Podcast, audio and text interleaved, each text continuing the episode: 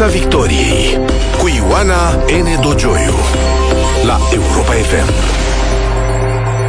Bună seara, bine v-am găsit în Piața Victoriei alături de invitatul meu, kremlinologul plin excelență, conferențiar universitar dr. Armand Goșu. Bine ai revenit în Piața Victoriei, uh, Armand Goșu. Mulțumesc pentru invitație.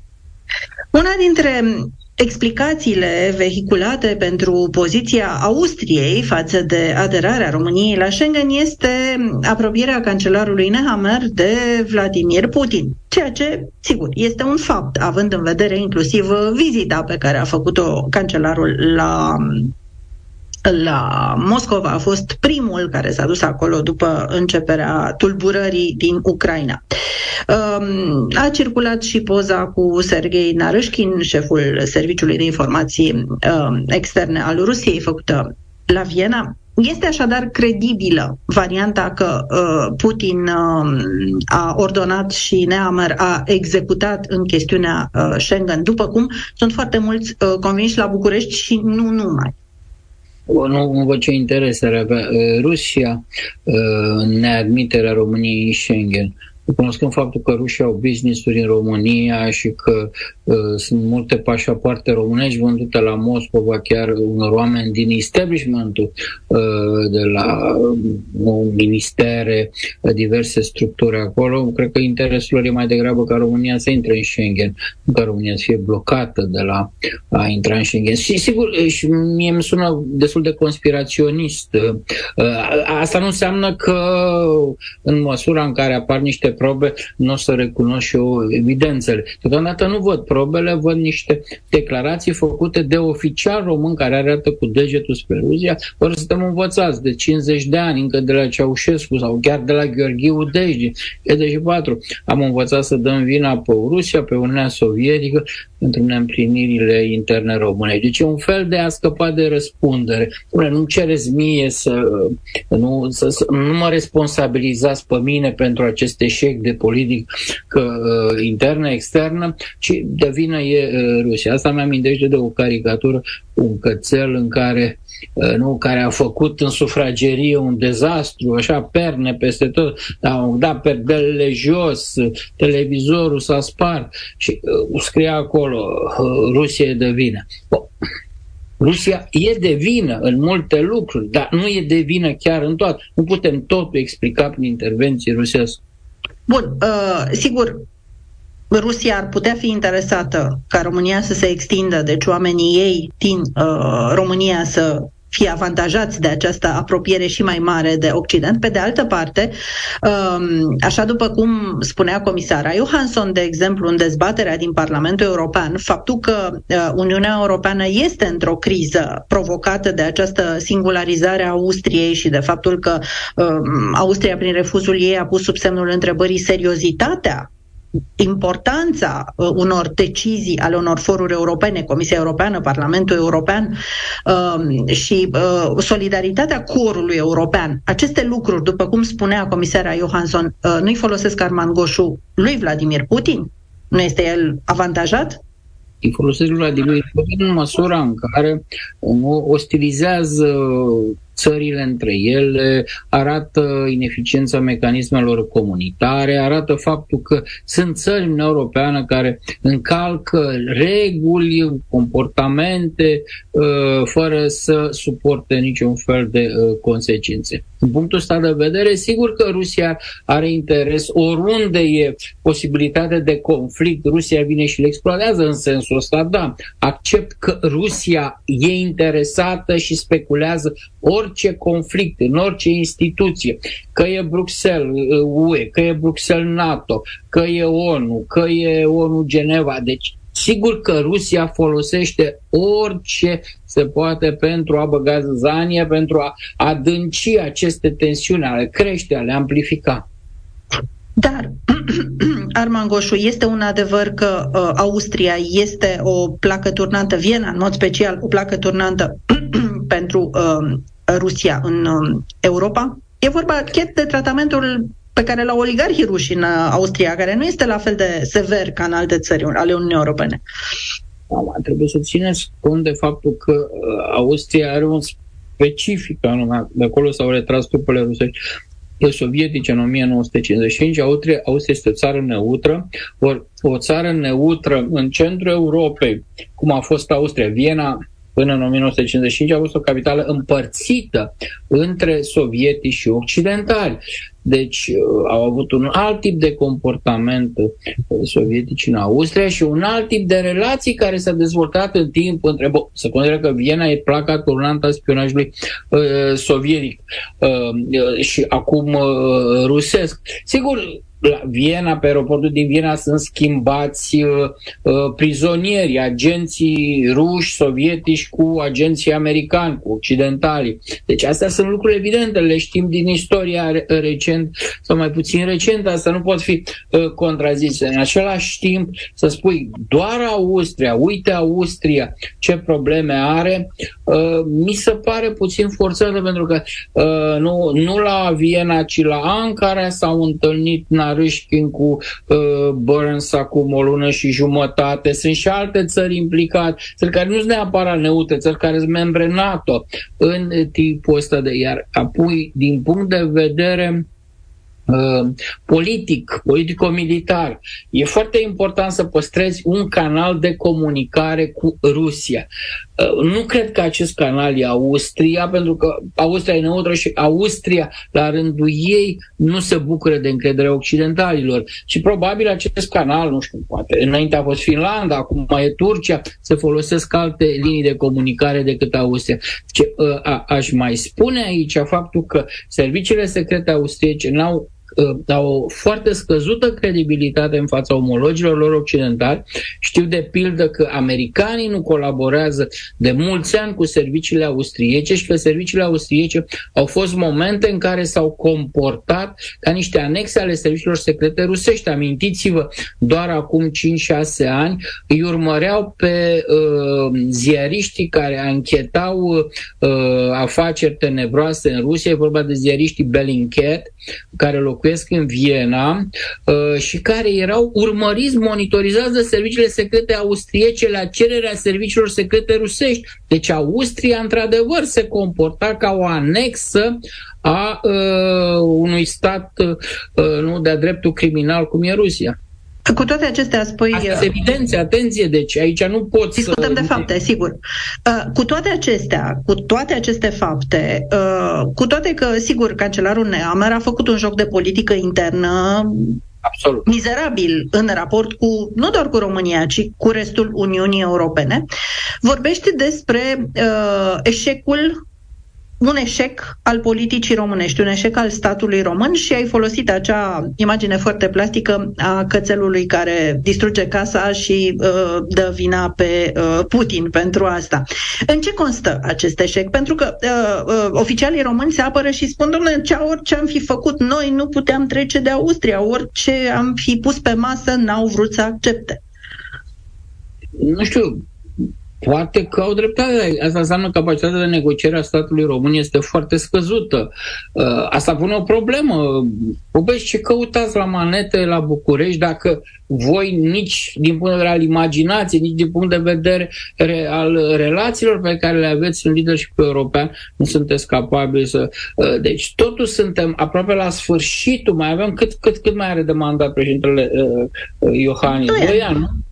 Uh, bun, după 8 ani de mandat în care practic nu lasă nimic în urmă sau e, e, e pustiu, e gol, e, mm, sunt depus aici niște întrebări foarte serioase. Uh, cum, cum să ratezi uh, Schengen într-o situație politică, într-un context atât de bun. Păi tu nu mai prinzi un context atât de bun. Deci în vară eram sigur, eram considerați ca fiind sigur intrați în Schengen. Am avut, uh, nu, e, un context regional care avantajează România, războiul din Ucraina. Ai avut refugiați care au trecut prin România. Unii au și rămas aici. România s-a comportat absolut decent. Uh, a făcut impresie foarte bună la Bruxelles. Se știa că relațiile între România și Ucraina nu sunt cele mai bune, totuși România nu a basculat înspre un comportament de tip Ungarie, ca să devină anti-ucrainian, să blocheze ajutoarele pentru Ucraina. Deci România putea să primească uh, niște avantaje, nu? Uh, să-și negocieze din vreme. Uite că n-a făcut-o și uite că acum constatăm că a ratat acest moment de uh, maximă uh, oportunitate. Eu nu cred că vom mai avea. Eu mi-amintesc de pildă 2011, ce dificil a fost atunci cu Sarkozy să negociezi uh, o intrare în trept, aeroporturi, porturi, uh, drumuri feroviare, uh, drumuri uh, rutiere, uh, tot așa etapizat. Și din cauza uh, crizei din uh, vara poliției interne, din vara lui 2012, România a ratat deci după 10 ani, în sfârșit pe un context politic, nu pe negocierea ta cum a fost atunci, da? pe un context politic regional extrem de favorabil, tu să ratezi. Deci mm, e o problemă aici de, de, de, de, de, de leadership, dacă vreți, de uh, eu, eu cum să spun, încă o probă de uh, faptul că uh, statul român a devenit extrem de mediocru în sau și în politica externă. Arman Goșu, Putin, obsesia Imperiului. Este titlul celei mai recente cărți pe care ai lansat-o la editura Polirom. Este de altfel și unul dintre cele mai uh, vândute titluri uh, ale editurii. Uh, cartea face parte dintr-o serie alături de um, Rusia, o ecuație complicată și între Napoleon și Alexandru I. În uh, Putin, obsesia Imperiului, a adunat uh, texte scrise despre regimul Putin vreme de 17 ani și care, iată, sunt la fel de valabile și astăzi, cu alte cuvinte, nu te-ai înșelat. Și atunci uh, te întreb, pentru un om care urmărește foarte atent tot ce se întâmplă acolo până la ultima nuanță, care citește presa uh, rusă, care uh, urmărește televiziunile ruse, care uh, a învățat să citească pe chipuri, să citească pe grimase, pe gesturi, pe mâini, pe orice. Este Putin un personaj uh, până la urmă mai predictibil decât ne-a fost uh, vândut până acum, ca un monument de impredictibilitate? Mai e greu de spus dacă spune că nu m-ar contrazice volumul uh, acesta. Uh, în același timp, uh, sigur că asta presupune uh, uh, pe perioadă foarte lungă să te ocupi de anumite dosare, anumite uh, spații ca să, ca să ajungi să le simți până la urmă, nu doar să cunoști niște uh, detalii. Uh, nu cred că Putin este total impredictibil, în același timp nu cred că Putin este irațional. De, mi se pune întrebarea asta și eu spun tot timpul ca să evit discuțiile și nuanțele spun da, e irațional, da, e impredictibil. De fapt, adevărul e că nu e nici irațional, nu e nici impredictibil, dar e în logica lui de raționalitate și în logica lui de predictibilitate. Pentru că Putin este uh, nu, un, un tip care ia un anumit uh, nu, un set de decizii pe baza unor informații care tu trebuie să știi de unde vin acele informații, să știi cine îi pun pe masă acele informații, să știi care e pregătirea acelor oameni care nu îi fac acele dosare și îi le avansează, uh, să știi care e nivelul lor de educație. Ori asta sigur cere timp uh, prim timp în bibliotecă, timp de urmărit uh, surse deschise din spațiul rusesc, dar altfel Putin e rațional, dar în tipul lui de raționalitate. El gândește ca un ofițer de informații orice uh, mișcare politică și el se bazează pe informațiile care vin din spre serviciile secrete, diversele servicii secrete. Ori tu trebuie să știi dacă vrei să faci o analiză pe Putin, cam ce informații poate să-i dea milițienii lui Putin. Nu vă închipuiți că sunt niște somități. Noi de multe ori exagerăm și gradul de inteligență a serviciilor. Uh, bun, nu mă refer la cele românești, mă refer la cele rusești și considerăm că sunt imbatabili. Nu, nu sunt deloc imbatabili, fac prostii, fac prostii ca orice serviciu secret militarizat din orice stat mai mult sau mai puțin democratic. Diferența între noi și ei este că totuși uh, chingile clubului occidental te obligă la un anumit tip de, tip de comportament, îți sancționează derapajele și te obligă să respecti niște reguli democratice și uh, chiar dacă nu e o democrație perfectă. Uh, nu, e o democrație electorală, deci până la urmă liderul răspunde electoral în fața populației pentru gafele lui.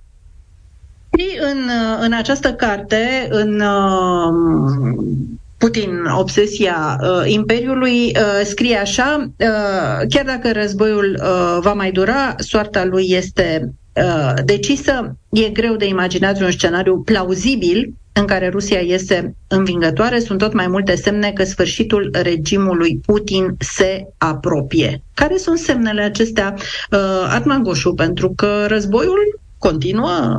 Putin, deși din timp în timp presa occidentală îl dă, ba, bolnav, ba, căzut pe scări, iată-l rezistând foarte bine, și fizic și sub aspectul puterii politice. Care sunt semnele atât de clare ale acestui uh, curs fără uh, altă variantă și a războiului și a regimului Putin?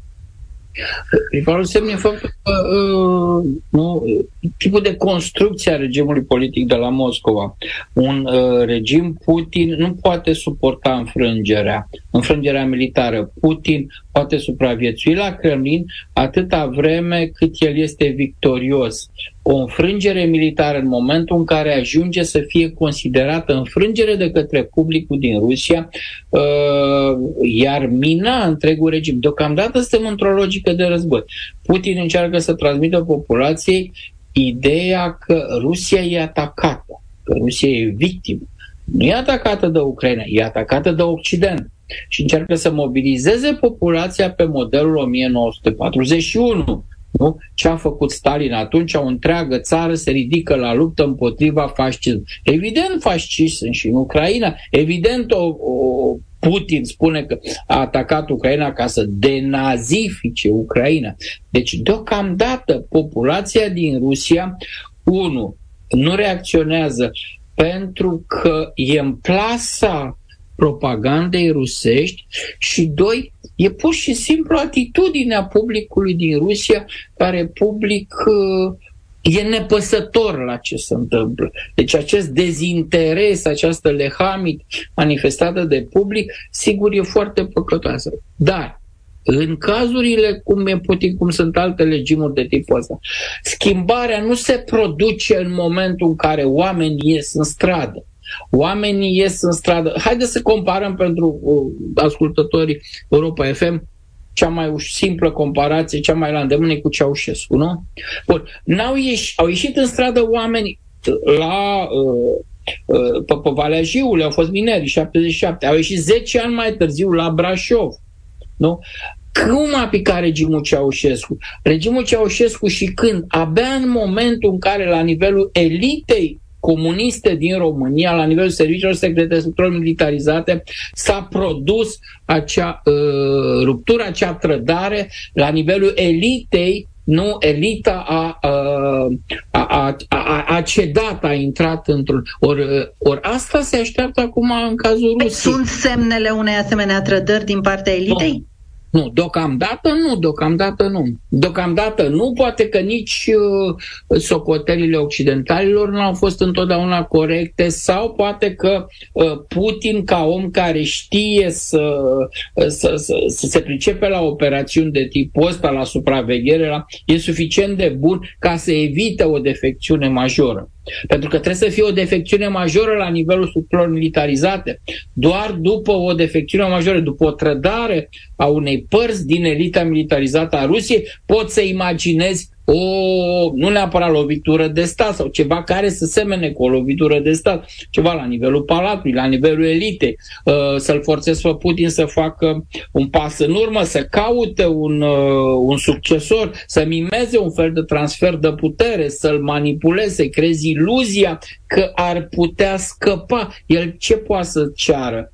El, el, el va cere securitate. El va cere să impunitate, să nu fie dus, să nu fie dus la Haga, să nu fie dus la Haga să fie judecat pentru crimele din Ucraina. Atunci se gândește cine poate lui să-i asigure uh, această impunitate? Păi are nevoie ca din partea succesorului lui și a celor din jurul lui să aibă garanții suficient de puternice, mai că situația de astăzi din Rusia nu e atât de clară încât un succesor va supraviețui, cât va supraviețui. Și Putin va cere uh, niște garanții și din afara Rusiei, adică se gândește la Occident, se gândește la America. Spune, situația e uh, disperată, nu mai am ce să fac, elita presează asupra mea. Vreau garanții și din partea străinilor că nu voi termina ca Milosevic la Haga într-o celulă. Piața Victoriei la Europa FM. Suntem în Piața Victoriei împreună cu kremlinologul Armand uh, Goșu. Îmi spui, uh, Armand Goșu, că trebuie să existe o combinație între enervare populară și o trădare la nivelul uh, establishmentului, să, cele două să fie împreună. Spune că poporul nu reacționează. Totuși a existat un moment în care poporul a dat niște semne de reacție și anume în, acele, în momentul acelei mobilizări parțiale, în care uh, oamenii au arătat că el se apropie de o anumită limită. Bun, există la nivelul populației o rezistență surdă. Nu o să vedeți lumea ieșind în față, pentru că e normal să facă, ține de comportament uman, nu? Până la urmă uh, încerc să salvez piele. În același timp, faptul că au fugit sute de mii de tineri care puteau fi încorporați, au fugit în Kazakhstan, au fugit în Georgia, au fugit în Armenia, au fugit în Occident, faptul că uh, începe un soi de rezistență la uh, această mobilizare. Oamenii, bărbații, nu se mai duc la servici, tinerii nu se mai duc în magazine, nu deschizi ușa când uh, nu îți bate cineva la ușa apartamentului.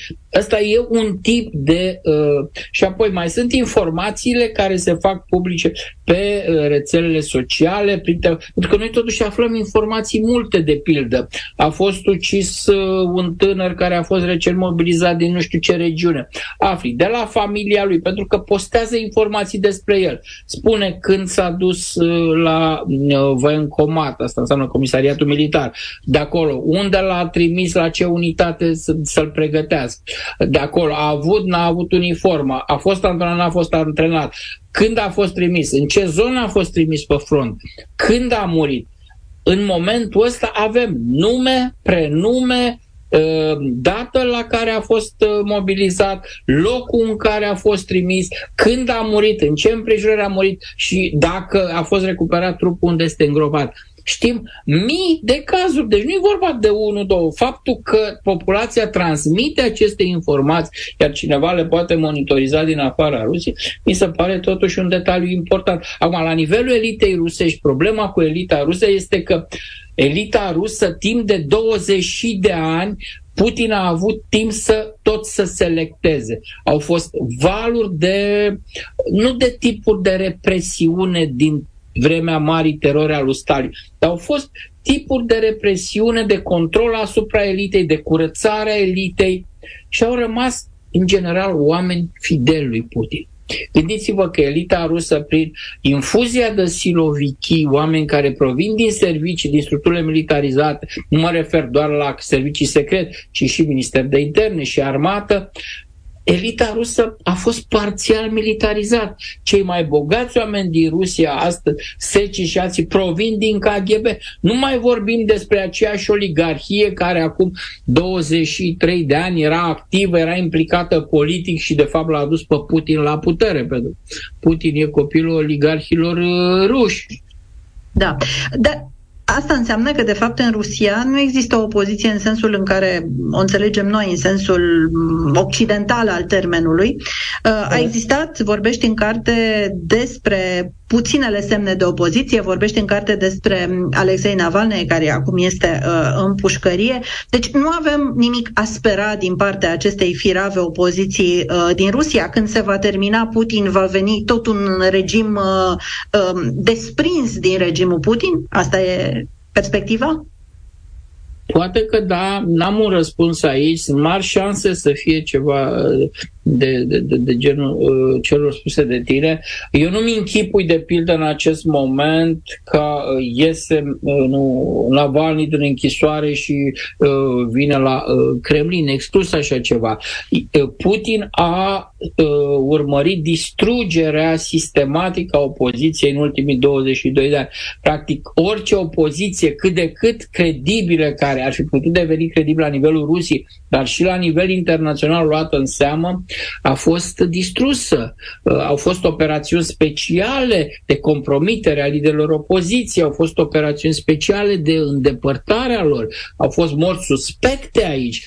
Deci, în acest moment, uite, ca și în vremea lui Ceaușescu în România, unde practic securitatea nu a permis niciun fel de dizidență sau foarte mică dizidență, tu ai ajuns în situația să ajungi, deci în momentul schimbării politice sau schimbare de regim și tu să n-ai ce să pui în loc. Și evident, ca și în cazul României în decembrie 89, în loc o să vină tot niște oameni din structurile militarizate sau cei care o să vină din afara structurilor militarizate au nevoie de sprijinul structurilor militarizate. Eu nu spun că vine Patrușev la Kremlin, adică șeful uh, nu, uh, Consiliului de Securitate al Federației Ruse, un om foarte influent de altfel care are și contacte prin America. Nu spun că vine, dar cine va veni va trebui să fie sprijinit și de Patrușev, pentru că, uh, cel puțin în prima fază, e clar că serviciile secrete și militare vor trebui să păstreze, vor dori să păstreze cât de cât un control.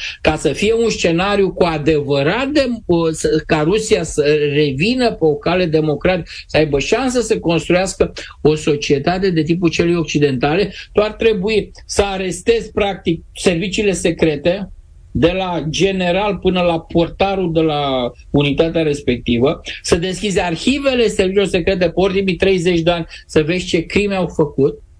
Lucrul ăsta, sigur, ar fi ideal să se întâmple asta, dar e puțin probabil să se întâmple asta. Nu s-a întâmplat asta în România. Uitați-vă ce greu și cu ce uh, îmbrâncel din partea Occidentului România s-a mișcat pe drumul ăsta. Nu s-a întâmplat niciunde, pentru că pentru a face așa ceva trebuie să fii în poziția să faci, trebuie să ai o putere foarte mare. Cum să, într-un stat... S-a întâmplat cu... destul de repede. În Germania democrația s-a întâmplat în, în Polonia, Germania, da, în Germania, dar într-un stat totalitar cum este Rusia... Bun, e altceva de asta spun. N-ai da. cum, pentru că puterea, trebuie să capeți puterea ca să arestezi serviciile secrete de sus până jos, nu? La asta mă refer. Și cine să le arestă? Ei sunt puterea. Exact, păi asta zic, cine să o facă? Și ei poate să mimeze și opoziție și puteri, adică va fi un fel de tranziție care ar putea să semne cu România, numai că fiind vorba de Rusia, care e mult mai mare și care nu, cu o populație care are cu tot o altă cultură politică, temerea cea mai mare și riscul cel mai mare este ca Rusia, după cine vine după Putin, să nu reușească să stabilizeze situația și în câteva luni de zile Rusia să intre într-un război civil care schimbă cu totul datele probleme, adică ce s-a întâmplat în Ucraina, practic Ucraina uh, poate fi recuperată, poate fi refăcută, trebuie consolidată, pentru că după Ucraina urmează uh, Rusia, o țară care nu știe cum va reacționa. Gândiți-vă o țară în război civil, o țară cu arsenal nuclear, nuclear. o țară cu rachete balistice, o țară cu uh, nu, câteva mii de focoase nucleare. Este coșmar. Um, până la, până la uh, post-Putin avem uh, actualitatea și avem uh, un război care a intrat într-o fază de uzură avansată. În ce fază suntem de fapt acum? Ce se întâmplă acum pe front? E, cum spune, o fază de uzură după retragerea rușilor de la Herson, după marea victorie a, a ucrainienilor care au recuperat uh, întreg malul drept al Niprului, nu? Ă, continuă ofensiva ucrainiană. Zilele trecute au fost lovite baze militare la sute de kilometri, aproape la sute de kilometri ă, depărtare de linia frontului una uh, la Engels în zona uh, Saradov, alta în zona uh, Rizaniului la sudul, sudul Moscovei da, cu avioane fără pilot, drone din acelea vechi sovietice care au fost îmbunătățite, ceea ce reprezintă o o premieră din punctul meu de vedere și arată totuși uh, faptul că armata ucraineană e capabilă să treacă la operațiuni mult mai îndrăznețe, să atace baze militare departe de linia frontului, iar uh, foarte recent a atacat și a distrus un pod în zona Melitopol, deci pur și simplu eu cred că ucrainienii în acest moment se concentrează pe zona de sud ca să taie aprovizionarea, deci din cauza distrugerii podului, nu acum aprovizionarea Crimei se face pe litoralul uh, Mării Azov. Zona Melitopol ține practic uh, sub control acest litoral. Ori aici dacă ucrainienii avansează pentru că au himarsurile care trag la 70-80 de km și trag foarte precis, pur și simplu își permit, reușesc performanțe de a distruge infrastructura Recent au distrus pod. Asta înseamnă că complică tot mai mult viața rușilor. Acum, încă plouă pe front în Ucraina, încă nu a înghețat pământul, deci a operațiuni militare, că spuneai că au înghețat operațiuni militare, operațiuni militare de ampare nu mai au loc. Singurele operațiuni militare importante uh, e patinajul pe care îl face Rusia în zona Bahmutului, dar de mult îl face de luni de zile. Într-o lună reușesc să avanseze aproape un kilometru, deci șansa lor uh, de văzut că acolo mai e populație civilă ucrainiană, dacă ucrainienii decid să evacueze populația de acolo și să se retragă din Mahmud, dar se pare că acolo totuși au instalații de apărare foarte bine puse la punct și sunt pierderi enorme înregistrate de trupele rusești. Vorbesc de, în principiu, de Wagner, de mercenarii Wagner și recent sunt uh, informații care indică faptul că lor li s-au alăturat și și recruși, cei mobilizați, uh, care au fost puși oarecum straniu sub comanda mercenarilor Wagner și care forțează o victorie, pentru că rușii n-au mai avut de luni de zile no. o victorie cât de mică, iar Bahmut e un punct totuși important, uh, unde e un nod de cale ferată. Este totuși greu pentru Ucraina, 40% din infrastructura uh, țării de alimentare cu electricitate este distrusă. Uh, cât de Uh, mare va fi presiunea iernii asupra Ucrainei.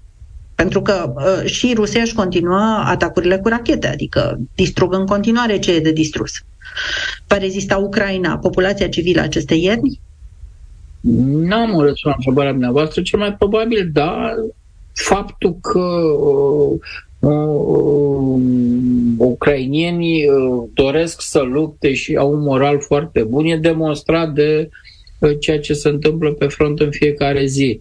Uh, ucrainienii luptă pentru libertate. Pentru libertate lupt și în frig, uh, și în pe căldură, și pe... Deci ei știu foarte bine pentru ce luptă, ei sunt determinați să lupte.